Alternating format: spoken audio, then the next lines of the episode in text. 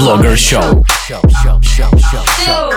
Друзі, всім привіт! Ми стартуємо відновлений Львівська хвиля блогер-шоу. З вами я, Юрій Шивала, із редакторою Вікторії Жуковської. Сьогодні у нас вперше відновлений випуск завітав відомий у Львові, не тільки у Львові, гість, провідний юрист міста Львова. Подейкують, що і майбутній мер міста Львова, підприємець, власник комунікаційної агенції, співзасновник і керуючий партнер в юридичній компанії. Ще має апартаменти, одним словом, займається великою кількістю різних речей і має велику кількість підписників в Інстаграм. Чи блогер, чи інфлюенсер, це про це ми поговоримо, власне, під час сьогоднішньої нашої розмови. Роман Салабай! Привіт!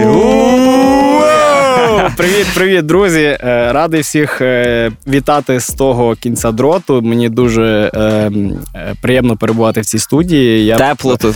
Тепло, комфортно. Радіо «Львівська хвиля» – одна з моїх улюблених старих львівських радіостанцій. Дякую за запрошення. Мені насправді дуже приємно. Да, і ми дякуємо. Львівській хвилі завжди приємно почути про те, що Львівська хвиля крута, подобається нашим гостям і крута. Ми, до речі, найстаріша радіостанція у Львові. От, власне, я і про те кажу. Що мені дуже приємно, бо одна з найстаріших радіостанцій і запросила мене в гості. Я ще був малим корком, коли слухав це по радіо, реально по радіо, по цих програвачах таких стаціонарних. Так що дуже дякую. Слухай, давай почнемо, власне, з твоєї публічної діяльності, як ти її взагалі поєднуєш з юридичною діяльністю, тому що не так багато, назву це блогером, через слеш інфлюенсером, займається юридичною діяльністю і, власне, мають доволі активну аудиторію і активно розвинутий селф-бренд в Інстаграмі. Ну, насправді, це для мене дуже класна і найдієвіша точка комунікації взагалі з людьми. Я, в принципі, дуже люблю людей і люблю їм допомагати. Я транслюю все своє життя. Я не скажу, що це лайфстайл-блог, але він фактично таким і є. Я люблю транслювати весь свій ціннісний ряд через соціальні мережі. Я колись активний був у Фейсбуці, але Фейсбук, він такий профільно заполітизований. Угу. Я трошечки від нього відійшов, і якби от, власне, в Інстаграмі мені чомусь ближче там себе проявляти. От, я не скажу, що в мене велика аудиторія, але в мене дуже класна, жива і аудиторія розумна. От мене це найбільше тішить, в них дуже класно резонує те, про що я кажу, і мені надзвичайно приємно. Я її насправді дуже люблю і дуже ціную. От, як мені вдається це все поєднувати, ти знаєш, коли ти починаєш їздити на машині вперше, для тебе все нове, і воно так виглядає страшно, великий обсяг відповідальності. Коли ти втягуєшся, і тобі в кайф, от ключове в кайф, тоді все дуже легко йде. Треба просто пробувати, якщо тобі воно відгукується, то це дуже просто все відбувається. А як тебе взагалі занесло в те, щоб розкручувати свій Інстаграм? Я кажу, я ситуативна людина в Інстаграмі. Я взагалі себе називаю аналога людина в цифровому світі. Я випадковий гість в Інстаграмі був, тому що коли ми починали наші стосунки з Мілою, то вона мене постійно каже, давай, зареєструйся. Я такий, слухай, нема мені що робити, там фотки. Куди я фоткатись і тому подібне. І в неї тоді була певна аудиторія, і я кажу, слухай, дивись, от тебе там зараз є X, там я не пригадую, порядка 10 в неї було. Я кажу, от буде 20, я зареєструюсь. Mm-hmm. Вона кинула, це оголошення про те, що... Challenge accepted. Давайте, народ, давайте заведемо Рому спорим, він зараз зайде. І, слухай, в неї так швидко назбиралася ця аудиторія в 20К, і я вимушений був зареєструватися. Це було у 16-му році. І я потрапив... А що робити?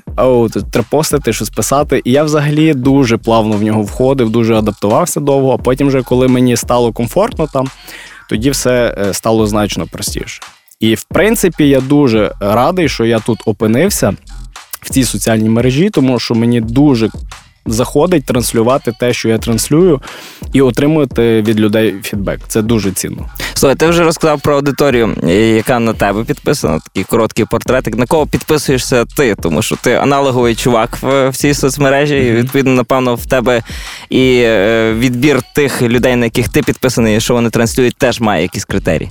Я дуже люблю підписуватись на людей тих, яких я особисто знаю. Uh-huh. І мені цікаво реально слідкувати за їхнім життям. Є люди, які в моїй стрічці теж присутні. Це, зокрема, можуть бути мої замовники по агенції. Я відслідковую те, як розвивається їхній аккаунт, для того, щоб зрозуміти, наскільки ми круто працюємо.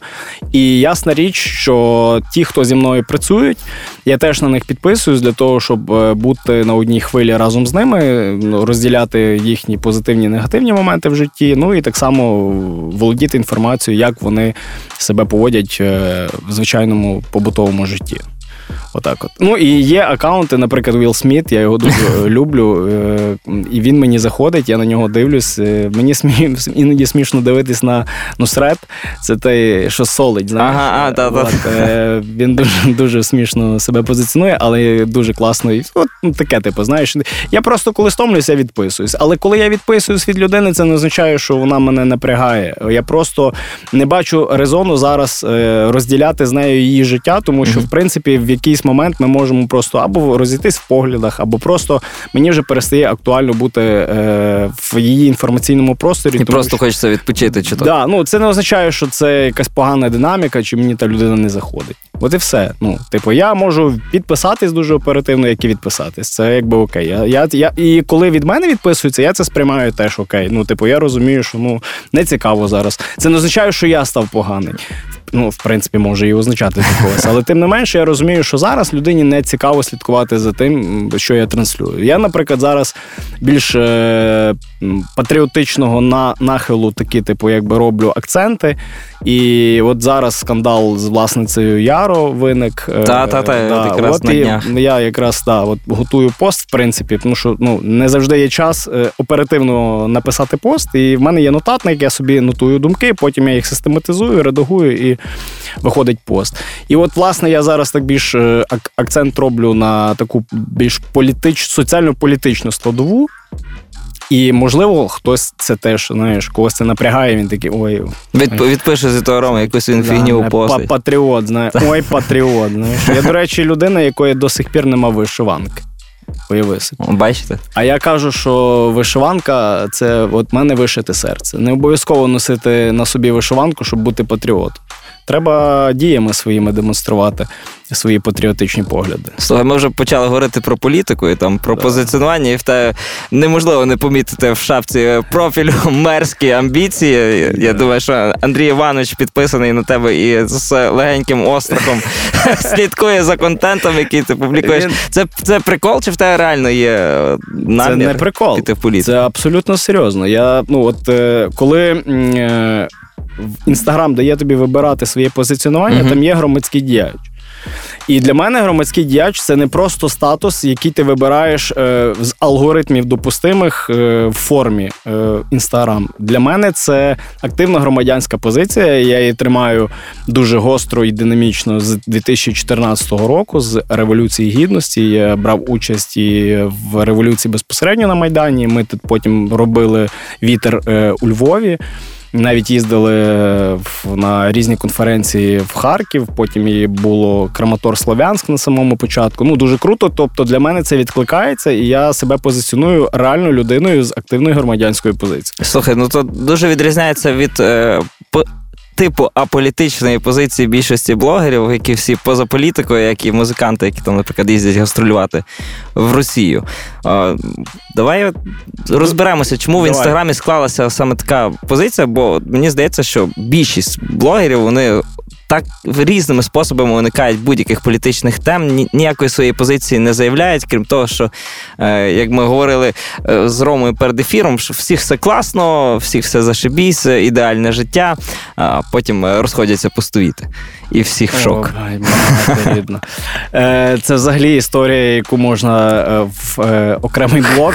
Хрестоматійна така. В окремий блок вивести, але що стосується, власне, плавного переходу з громадський діяч і в мерські амбіції, я вважаю, що це абсолютно можна здійснити.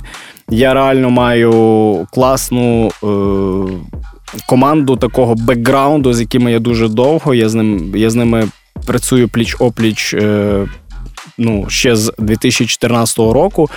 І в нас є дуже класні реалізовані проекти. І після того я просто пішов в сімейний бізнес і в виховання сина Макса в 18-му році. Тобто я десь до 18-го року активно був присутній у громадському житті Львова, зокрема. І чому б і ні? Тобто, якщо є ідіоти, які корисні ідіоти, які поставлені, я просто говорив з чиновниками, вони дерев'яні, просто це, це не твоя сфера, ти приходиш, йому розказуєш, як можна зробити, відповідно до чинного законодавства, оскільки я, в принципі, оперую завжди нормативною базою, коли розказую, що тут можна щось покращити, і от чому, і от, власне, згідно там чинного законодавства, да? А вони просто, не знаю, чи люди почули, як я постукав по дереву, знаєш. Я прошу звукача, щоб він підсилив. Стой, там я сам відкрою, знаєш, ти на нього дивишся, а він просто не володіє контекстом. Це людина, яка, в принципі, приймає якісь управлінські рішення в соціальній сфері. Будучи повністю некомпетентним. Ти розумієш, і я оцього надивився, я зрозумів, що я готовий брати відповідальність на себе, я абсолютно її зможу прийняти і пронести крізь свій весь, там, назвемо його так в лапках, політичний шлях.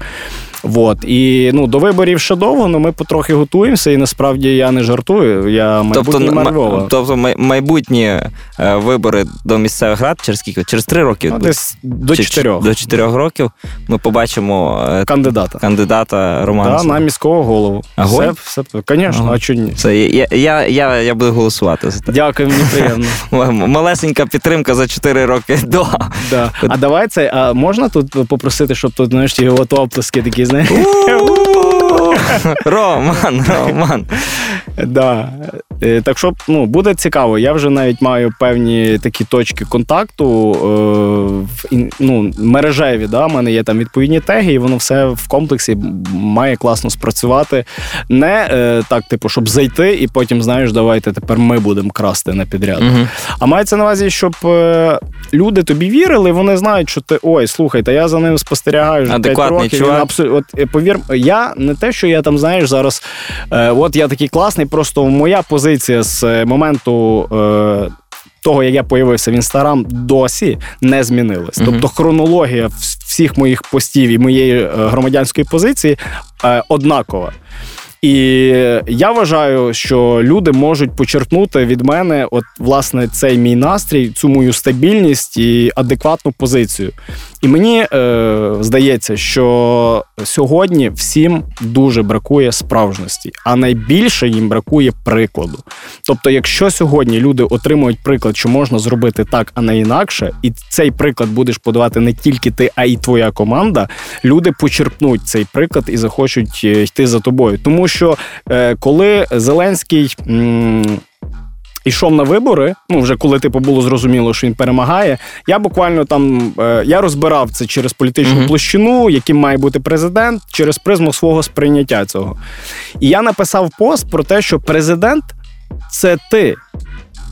Я зробив вибірку статті функціоналу президента і сказав, ти – це президент. Ти твориш цю державу. Якщо ти не даєш хабар, то людина його не отримає. Ти своїм прикладом показуєш, що тобі не треба давати хабаря, тому що ти робиш свою роботу. А потім Зеленський в тебе забрав цю фразу і в Верховній Раді казав, що кожен з нас президент. Знаєш, я не те, що я був приємно вражений, просто це класна і правильна, це правильна думка, тому що реально потрібно не президента за спиною мати портрет, а своїх дітей на своєму столі, якщо ти чиновник, і ти бачиш, заради кого ти працюєш, заради кого ти покращиш благоустрій, це життя і всі соціальні ініціативи, які ти втілюєш заради майбутнього, не тільки твоїх дітей, але і заради інших дітей. Тому що в твого сина буде друг, який буде з ним дружити, бо дружба – це одне з найцінніших відчуттів наряду з любов'ю і тому подібне. Да? Тобто ти навіть робиш добро для свого сина, те, що ти покращуєш життя навіть для тих, хто для нього є цінний. Це крута позиція, яка відрізняється від такого тренду патерналізму, який в нас є. Я хочу, щоб люди зрозуміли, що вони є соціально відповідальними у всіх сферах, де вони працюють, живуть і інтегруються в суспільство. Вони творять державу. Якщо ти будеш курити, пити, пропагувати насильство, то ти в такому суспільстві і будеш жити. Якщо ми будемо менше смітити, тому що чисто не там, де прибирають, а там, де не смітять. Якщо ми будемо менше смітити, менше будемо писати на стінах різні дурниці, будемо переходити дорогу на зелене світло, їхати на зелене, будемо толерантними на дорогах, то нам буде легше жити.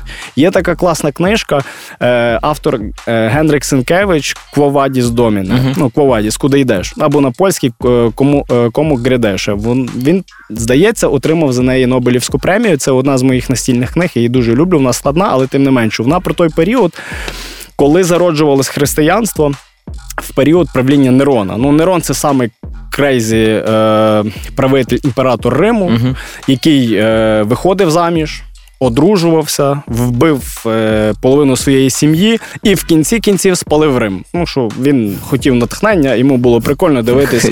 Як палає найбільше місто Європи. І там був такий момент, коли один з його придворних йому жив постійно в страху, тому що там ніхто не був застрахований того, що сьогодні преторіанці за тобою не прийдуть, тому що ти Нерону не сподобався. Ну, він подумав, що ти не поплескав 5 разів, а один. І йому здалося, що йому не сподобалось те, як виконав пісню Нерон, умовно кажучи. А він любив там співати, там під арфи і тому подібне. І християни, один з їх основоположників, який тоді був в Римі, це апостол Петро, він сказав одному з тих придворних, каже, ви всі живете в страху і ви боїтесь. А ви породили це суспільство, от цей порядок. Уяви собі, якщо б ви пустили в своє серце Бога, і ви б жили за його законами, де панує любов, толерантність, взаємоповага тощо. Хіба би вам не було краще жити? Хіба би ви не жили не в страху? І, ну, це просто одна така думка, яка взагалі все узагальнює. І от якщо ми перенесемо зараз на нашу площину, на наш час, хіба би нам не було жити комфортніше в толерантному суспільстві, яке ми самі породжуємо? От уяви собі. Є класні майданчики, чиновники не крадуть, дорогу роблять за тиждень, а не за 4 місяці. Ну, тобто це ще реально все зробити. Ну так, ніхто нікого не ображає через те, що він має інші погляди. Ми самі творці нашого життя і нашого добробуту. Якщо ми будемо це пропагувати, відповідно, ми в такому суспільстві будемо і жити. І от я хочу донести цю цінність, в тому числі через свої соціальні мережі, для людей. Ну, слухай, ти трохи біла ворона в загальному інстасвіті. Я думаю, що так. Того я й прошу не називати мене блогером, бо я не є блогер насправді. Може, інфлюенсер ближче, но не блогер. Блогер для мене – це здискредитована назва. Це люди, які через різні інструменти збільшення аудиторії, зокрема, гівевеї, понабирали собі цифру, знаєш, і в них тепер на 500К дорога реклама, і вони транслюють просто дурниці якісь, і вся молодь, яка вона дивиться, типу, вона тобі просто вже за замовчуванням вірить. Тобто, якщо ти прем'єр-міністр, значить, ти володієш певним рівнем компетенцій, тобто тобі можна довіряти. А ти насправді таким не є. От так само і блогери. Люди дивляться на цифру, думають, він, напевно, щось правильне транслює. Дивитись там на цих всіх франківських, там, зокрема, Верба, що вона брала участь в російському гівевеї Тіматі і сім'ї Кадирова. Ну, типу, понабирали собі російської аудиторії, як, знаєш, кабліг.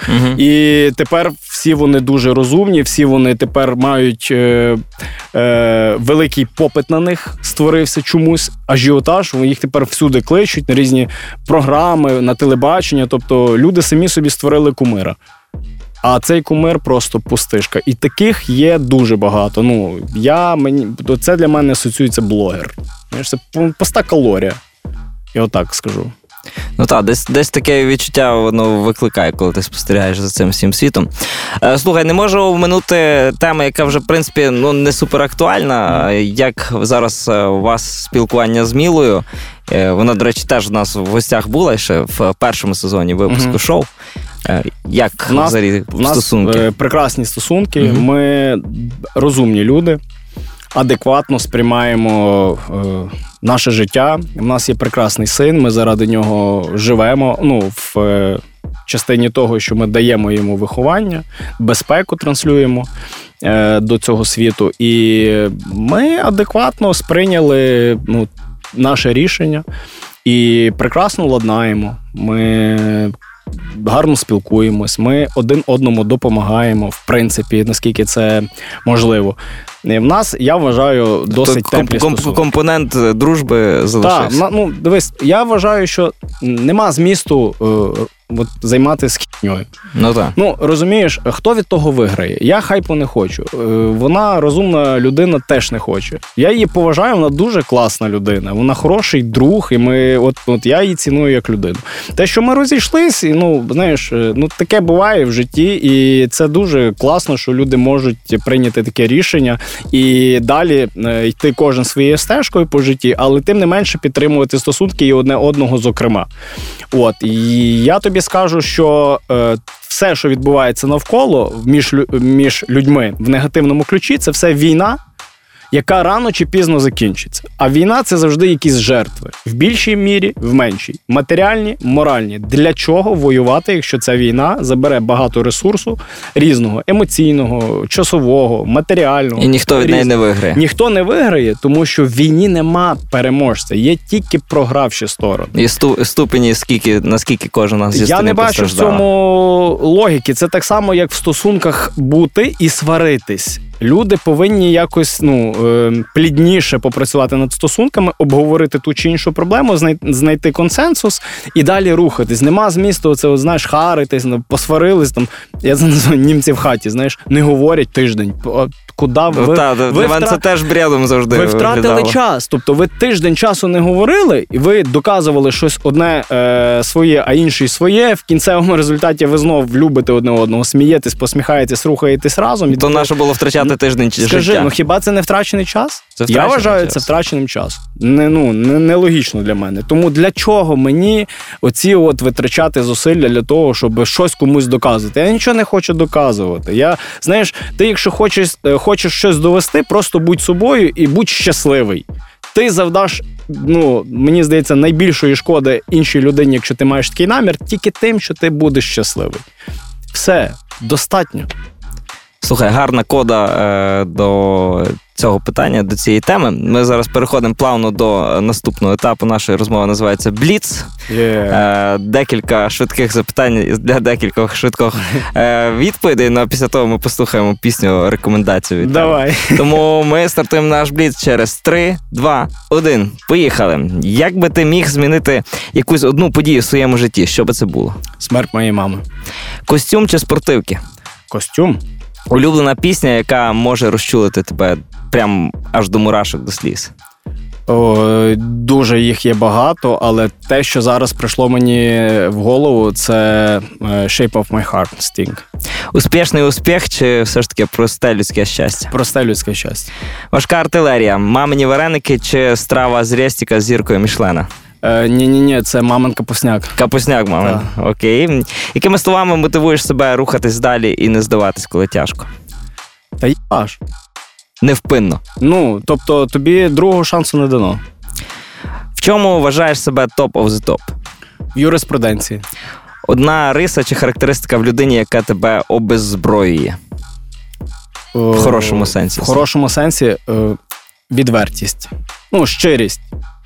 Хто твій взірець в юридичній сфері? Немає взірців. Переведу це площину в приклад. Мій політичний кумир Джон Кеннеді. Угу. Які закони ти порушував? Правила дорожнього руху. У кожного з нас є такий невеличкий грішок. Чому варто мати твій номер телефону? Тому що я траблшутер. Є Рома, немає траблів. Да. Я просто траблшутер. Я дуже круто вирішую проблеми. Клас. Насправді, наш бліц завершився, і тепер всі чекають на те, яку ж пісню ти рекомендуєш. Я вже знаю, я не буду вдавати, що для мене це буде сюрприз. Яку ж пісню мені Рома не сказав. Давай, друзі, я дуже хочу попросити, щоб ви співали цю пісню. Як будете зараз слухати, співайте, будь ласка, цю пісню, як хочете. Можете навіть, і не знаючи слів, просто відтворювати звуки. Мугикати. Пісня від Саліфа Кейта, якщо я правильно зробив пронунсіейшн цього автора, Мадан. Якщо ви почули ці три слова і не зрозуміли, про що йде мова, коли ви почуєте перші ноти, ви одразу з перших нот почнете підспівувати. Ром, дякую тобі, що забіг до нас в гості. Дуже дякую за запрошення. Через 4 роки чекаємо тебе на політичному ток-шоу з Лотком Лачишином. Да? Так, давай. Думаю. Ну, ми ще повернемося. Я думаю, я вас запрошу до себе вже в кабінет. Там така класна тераса, я вже собі її приглядів, там буду. Ще добавимо до аудіоподкаста відосик. Ми зробимо прямий ефір. Супер. Рома Салабай, з вами був перший відновлений випуск Львівська хвиля блогер-шоу. Юрій Шивала, Вікторія Жуковська. Почуємося. Ну і Мадан від Саліфа Кейти прямо зараз на Львівській хвилі. Львів блогер-шоу.